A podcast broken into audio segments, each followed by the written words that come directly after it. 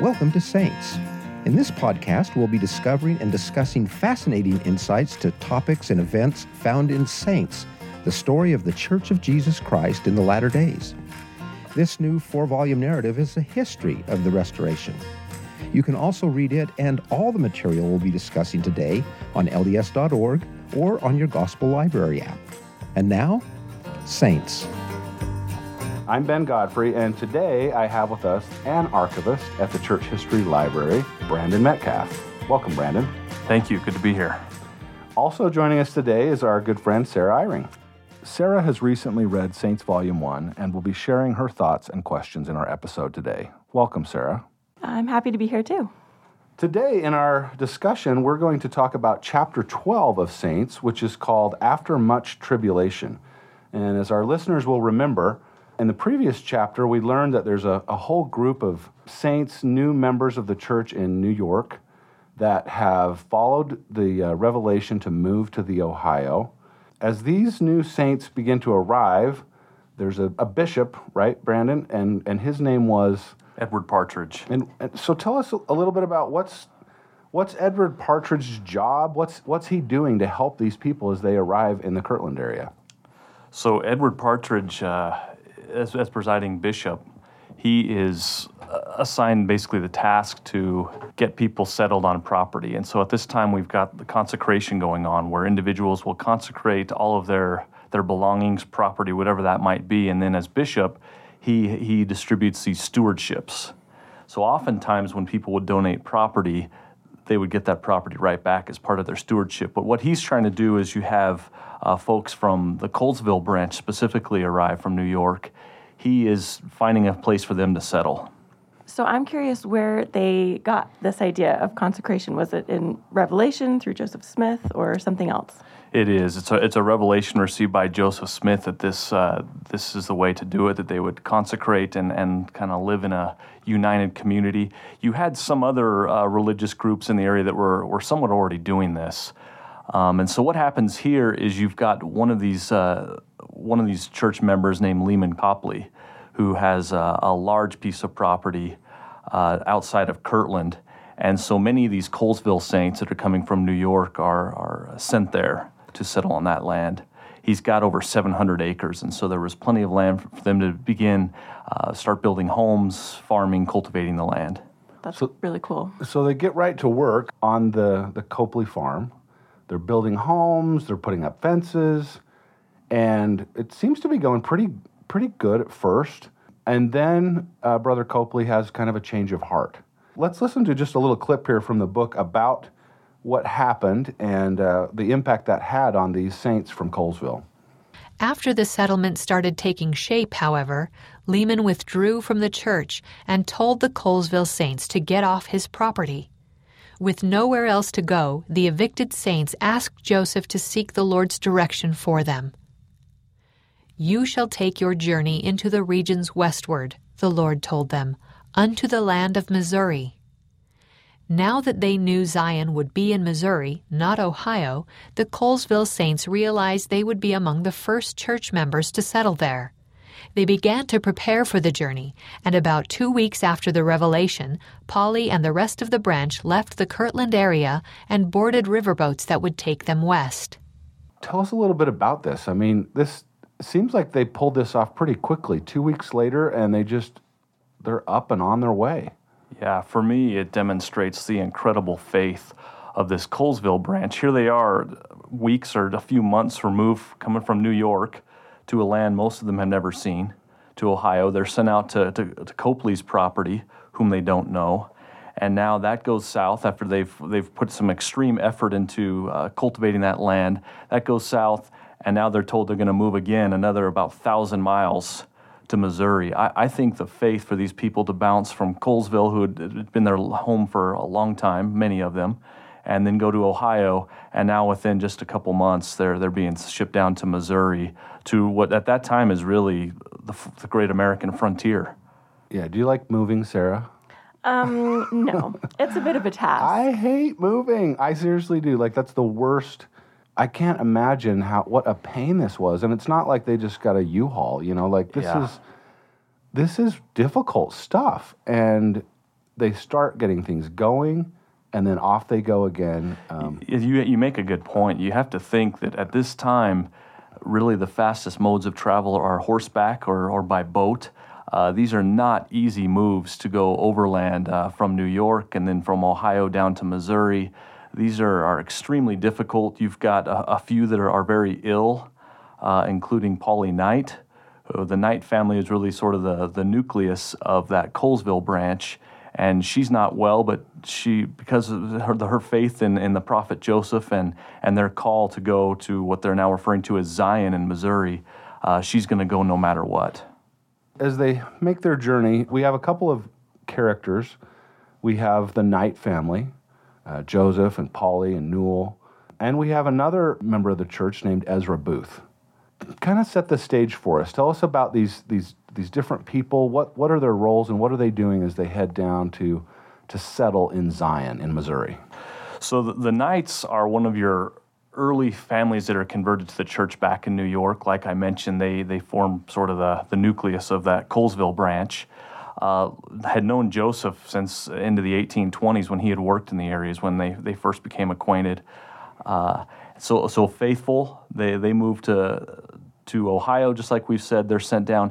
Ezra Booth is a recent convert as well. He is a, a former preacher uh, for the Methodist Church, and he's amongst several that are called to go down to hold a conference in Missouri and with his, Joseph Smith. His conversion was kind of a miraculous thing, is that right? That's right. He saw uh, Joseph heal a woman's paralyzed arm and uh, had been converted by that. I mean, it's sort of an instantaneous thing, right? It's like, it, it is. Wow. That's, that's what it sounds like. This is, I, I've witnessed a healing, and and so Ezra joins, and, and off they go. Joseph ends up going down with them to Missouri, and hopes are really high, but when they get there, I'm I'm sort I I don't know, I'm just picturing in my head, like, the yellow brick road in the Wizard of Oz, you know, like it's going to be the shining emerald city, right? It feels like that's what Ezra's expecting. Right. He's expecting that Zion's waiting for them to just show up and they'll it'll be Zion already. And, and Joseph's a little optimistic about this. He he feels that Oliver has probably converted n- uh, num- numerous uh, people and that it's going to be sort of looking more like Kirtland. And uh, when they arrive, it's not so. I think that even Joseph himself was a little surprised, being from small villages like Kirtland, and then uh, even in Manchester, Palmyra area, he was used to smaller villages. But this is really sort of a uh, backwoods river town. Uh, this this not not built up at all. There's there's a courthouse, there's a few stores, and the beginnings of a few homes. And so it's it's it's quite barren. Not quite uh, the converts are. I think they have seven people join the church at this point. And so it's not quite what any of them are expecting when they arrive. Let's listen to a little clip here from the book that talks about what Ezra Booth saw and kind of what his um, experience was. But when they reached the town, the elders were unimpressed by what they saw. Ezra Booth, a former minister who had joined the church after seeing Joseph heal a woman's paralyzed arm, thought the area looked dreary and undeveloped. It had a courthouse, a few stores, several log houses, and little else. The missionaries had baptized only a handful of people in the area, so the branch was not as strong as Joseph had expected. Feeling misled, Ezra and others began to question Joseph's prophetic gifts. I think that's sort of relatable. I would have been wondering, too, if we were on the right path, if I had been part of that group of people who had put a lot of faith into Um, Joseph and into the Lord. I would be feeling that same way. So what did they do when they got there? Were they did they decide to turn around, or did they stick it out? I think some of them wanted probably would have turned around had uh, had they uh, had that opportunity, but they did stay there. For for most of those that went down in that group, they they knew it wasn't permanent, that they would eventually be returning to Kirtland. But uh, I think there's a good lesson here as you talk about that. I, I think one perhaps Ezra and others mistook Joseph's optimism for prophecy or revelation. I, I mean, I, I don't think Joseph uh, w- was telling them that here's what I see in vision, and now let's let's go and and uh, reap the benefits here of, of our spoils. But I think it's important to remember that Joseph is is not entitled to really any, any much revelation than any of us. We all have to work for revelation, even the prophet Joseph. It uh, wasn't just a matter of him having the, uh, picking up a phone, as as we would say in our age, and uh, dialing up for revelation. That's not how it works. And so I think Ezra and others were, were maybe duped into thinking that every waking minute Joseph is being led uh, by prophecy and revelation for everything he did. And so I think in, in some ways that's a slippery slope. If, if as you look through our history, everyone up, Uh, from your rank and file to the president of the church, revelation is not an easy thing. We all work for it. That's a great point. There's another character um, named Edward Partridge, and Edward makes the same trip. He sees the same place, and and as they're looking around to buy some land, you know, Edward's looking and saying, you know, there there's better places, Joseph. Like the land over there, it's it's richer. It's more fertile. It's got better access to, to water or, or whatever. Let, let's listen to a little clip about how Edward Partridge handled this same unsettling feeling of not having things work out just as he thought they might. On July twentieth, six days after his arrival, Joseph's prayers were answered. "This land," the Lord told him, "is the land which I have appointed and consecrated for the gathering of the saints." They had no reason to look elsewhere. "This is the land of promise," he declared, "and the place for the city of Zion." The saints were to purchase as much of the available land as possible, build homes and plant fields. And on a bluff west of the courthouse, they were to build a temple. So Edward asks Joseph, is this really the place? And this is the answer he receives. What does Edward do with this? What's his reaction? And maybe we can compare that to uh, Ezra Booth. You know, Edward, I think any of us going down there and seeing this place, not quite what we expected it to be, uh, far, far subpar from what we've left for certain. And uh, now this is being identified as sort of the center place of Zion, the gathering place. And so you you can sympathize with Edward with and with Ezra, uh, Ezra Booth, and, and uh, some disappointment there. And who knows, I, I wonder if even if Joseph, not quite seeing things as he had hoped they'd be as far as number of converts and things, was was a bit disappointed himself. Uh, but Edward and Ezra, it's a, it's a beautiful contrast you, you mentioned here. Edward, while he sort of stumbles at first and questions, he's chastised a bit by the Lord. Uh, Joseph receives a revelation and basically tells him to uh, get in gear and repent. And uh, this is this is the place. I, I wonder how many did the same thing when they arrived here in the Salt Lake Valley. Uh, I think as you move place to place, it's out of your comfort zone. You've less, you've left uh, things that you're familiar with, and you had uh, perhaps a lot more amenities. And to come here and see uh, this, this is it.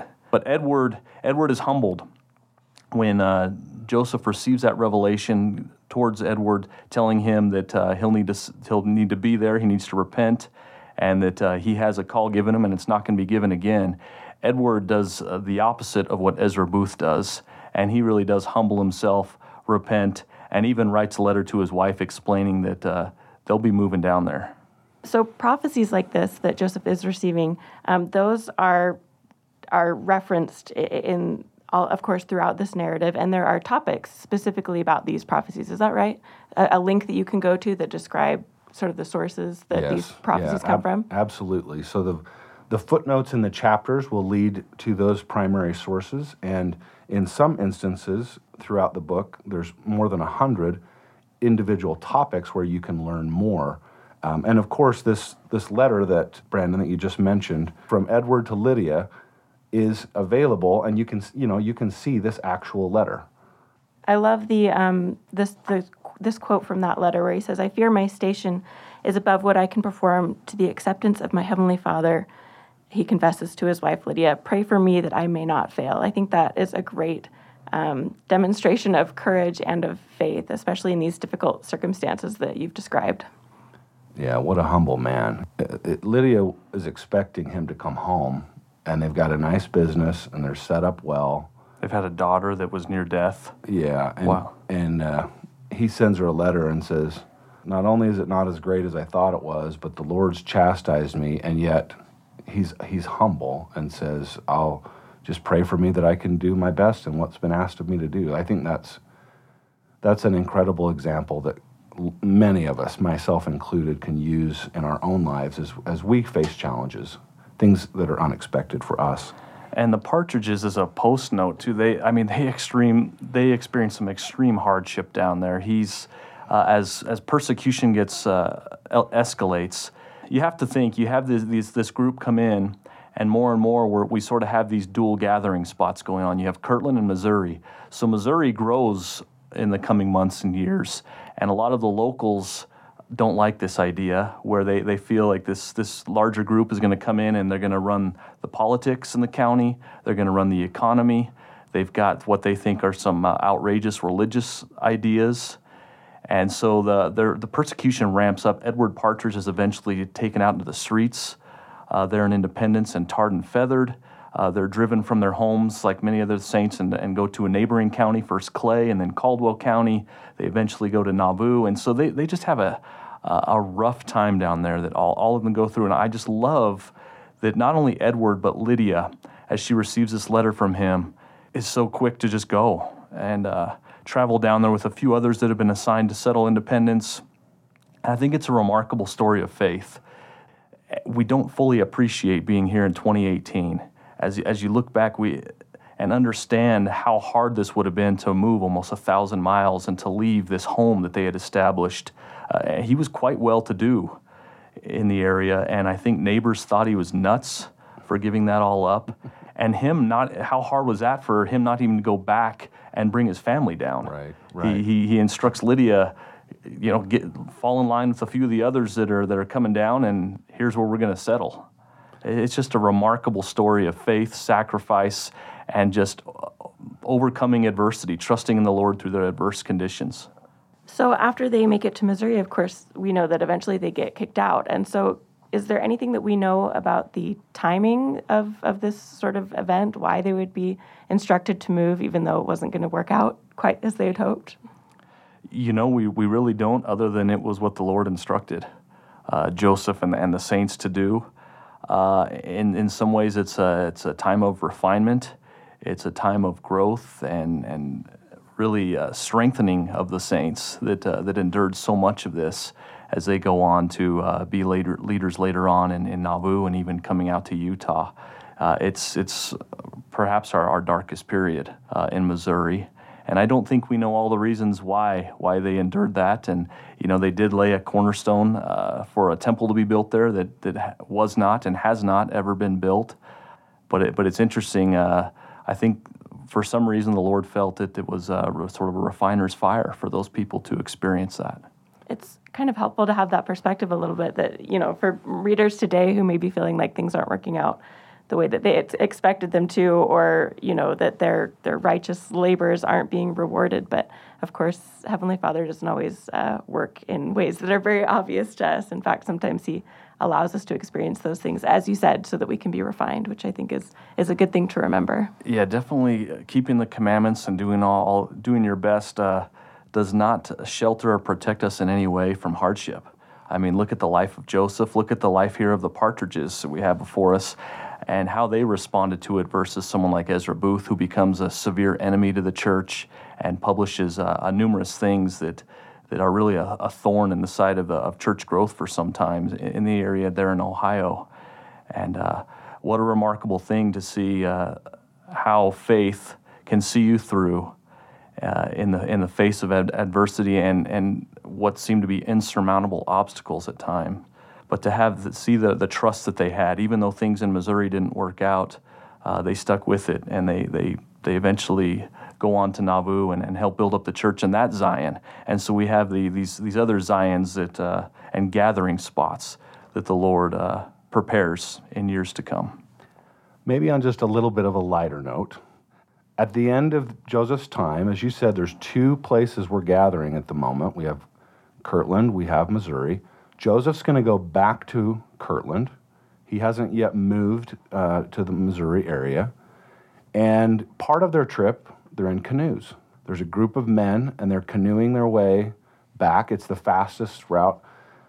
Seems like it might not have been such a pleasant trip. And one of the things I, I actually love about Saints is it helps us see that these are real people. just like us. I've been on canoe trips with young men, and some of them, you know, refuse to paddle, and some of them say they're too tired. And I kind of just thinking about those experiences, and then maybe, Brandon, tell us a little bit about this this trip with Joseph and Oliver and others as they try to paddle their way up the river to, to get back to Kirtland. It sounds awful, to be honest. Any any family uh, cross-country trip, I think, fails in comparison. The I, I think there's some frustration there, and uh, just the whole notion of uh, their disappointment with Missouri uh, really manifests itself in the in the t- return trip to, to Kirtland. And so there's just extreme criticizing going on. Uh, things so petty as the way that Oliver Cowdery paddles the canoe, or uh, Joseph being a dictator. And so this this goes well into the night as as they're trying to sleep. Joseph tries to, to talk to the group to ease some of that tension, uh, is unsuccessful largely in that. And it just, to me, sounds like the most miserable long trip back to Kirtland uh, that you could have. Again, just to me, it illustrates these are these are real people. Um, the fact that they're, you know, I can just hear them, you know, he's not, he's not rowing hard enough. That's right. I'm doing more of the work, you know, and Oliver's like, I've had it with you people, you know, I'm just done. And they pull over and they're arguing till two in the morning. Um, but like us, like, every, you know, the, eventually they have to kind of reconcile, and, and they do, you know, make, make the, make the return journey home successfully. Sarah mentioned earlier about the topics that are in the volume. One of the topics that's associated with this chapter that our readers may be interested in is a topic on Joseph Smith's prophecies. And one of those prophecies that our readers might be interested in is Joseph Smith's prophecy about the Civil War. At this time, if I'm remembering correctly, South Carolina has a disagreement with the federal government, and there's a lot of um, arguing. There's even talk of secession. And Joseph prophesies that they will leave the Union, that war will begin in South Carolina, and it seems pretty imminent, like it's going to happen right now. But it doesn't happen right then, because we're in the eighteen thirties. Now, later, we we know, of course, South Carolina is the first to go, and the Civil War does begin there. I guess one of the things that intrigued me about learning the timeline, because I've always just thought, oh, Joseph said the Civil War was coming and it happened right away. But I think the people at that time expected it to actually happen a bit sooner than he, than it did, right? What does that tell us a little bit about just understanding the Lord's timeline and what, what it means to uh, to fulfill a prophecy in, in his own time? That's a, that's a great question, a great point. I think uh, one of the hardest lessons to learn, at least for me personally in this life, is is patience and trusting in the Lord's timetable and not mine. We we are such an impatient, uh, I think, just by nature. We want things to happen now. And so that that's a great example of this is decades before the Civil War. And Joseph doesn't even live, obviously. He, he's uh, killed long before the Civil War begins. And so he doesn't see in his life this prophecy fulfilled. But I, I think it's a it's a great lesson on uh, the Lord's timetable. Th- this this specific one you mentioned here in the Civil War, uh, coming decades before, is just evidence of the calling of a prophet, seers, and revelators, that they see things down the road that uh, we may not. Brandon and Sarah, thank you so much for joining us today. This has been a fantastic discussion. Brandon, if you were to summarize this this chapter and what has been meaningful to you, who are the individuals, who are the, the people, the circumstances that stand out that that made this a, a an interesting chapter to read? I think it's just the faith and devotion of the Partridges and the Knights, really, is uh, both with Lydia and Polly, maybe especially. I, I don't know that we talked as much about them, but I think it's just a remarkable story of faith and sacrifice. And also when you contrast it with Ezra Booth, and how that story ended in in contrast to Edward Partridge. Uh, just, uh, I think, lessons for all of us to learn about uh, following the prophet, about revelation, and about really our attitudes in adverse times of adversity. Thank you so much for joining us uh, again, and thank you to all of you who have tuned in to this episode. We appreciate you uh, listening in. To learn more about the Saints Project, you can always visit saints dot L D S dot org. Where you can explore the latest updates, topics, videos, and more. You can also read or listen to Saints in the Church History section of the Gospel Library app. Finally, to download this episode and to subscribe, visit mormon channel dot org. I'm Ben Godfrey. Thank you for listening. Thanks for joining us today for Saints. And don't forget to read more of this historical narrative on L D S dot org or on your Gospel Library app. Join us again for our next episode, where we'll once again discover fascinating insights of church history found in Saints, the story of the Church of Jesus Christ in the latter days.